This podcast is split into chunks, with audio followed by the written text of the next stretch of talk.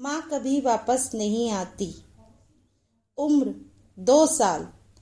मम्मा, कहाँ है? मम्मा को दिखा दो। मम्मा को देख लूँ। मम्मा कहाँ गई? उम्र चार साल। मम्मी कहाँ हो? मैं स्कूल जाऊँ? अच्छा बाय, मुझे आपकी याद आती है स्कूल में। उम्र आठ साल। मम्मा, लव यू। आज टिफ़िन में क्या भेजोगी? मम्मा स्कूल में बहुत होमवर्क मिला है। उम्र बारह साल। पापा, मम्मा कहाँ है? स्कूल से आते ही मम्मी नहीं दिखती तो अच्छा नहीं लगता। उम्र चौदह साल।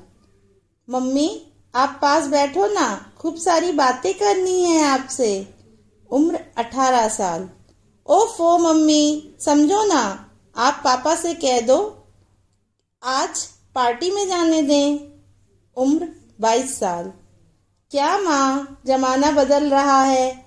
आपको कुछ नहीं पता। समझते ही नहीं हो। उम्र पच्चीस साल। माँ माँ, जब देखो नसीहतें देती रहती हो। मैं दूध पीता बच्चा नहीं हूँ। उम्र अट्ठाईस साल। माँ, वो मेरी पत्नी है। आप समझा करो ना। आप अपनी मानसिकता बदलो। उम्र तीस साल। माँ, वो भी माँ है। उसे आता है बच्चों को संभालना। हर बात में दखलंदाजी नहीं किया करो। और उसके बाद माँ को कभी पूछा ही नहीं। माँ कब बूढ़ी हो गई, पता ही नहीं उसे। माँ तो आज भी वो ही है। बस उम्र के साथ बच्चों के अंदाज बदल जाते हैं। उम्र पचास साल। फिर एक दिन माँ चुप क्यों हो? बोलो ना। पर माँ नहीं बोलती। खामोश हो गई। माँ, दो साल से पचास साल के इस परिवर्तन को समझ ही नहीं पाई। क्योंकि माँ के लिए तो पचास साल का भी प्रौढ़ बच्चा बच्चा ही है।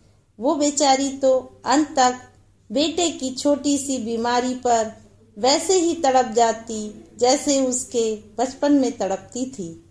और बेटा माँ के जाने पर ही जान पाता कि उसने क्या अनमोल खजाना खो दिया।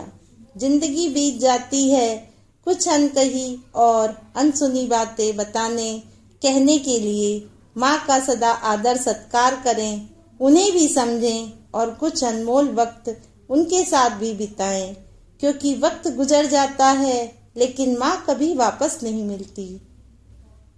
माँ को समर्पित।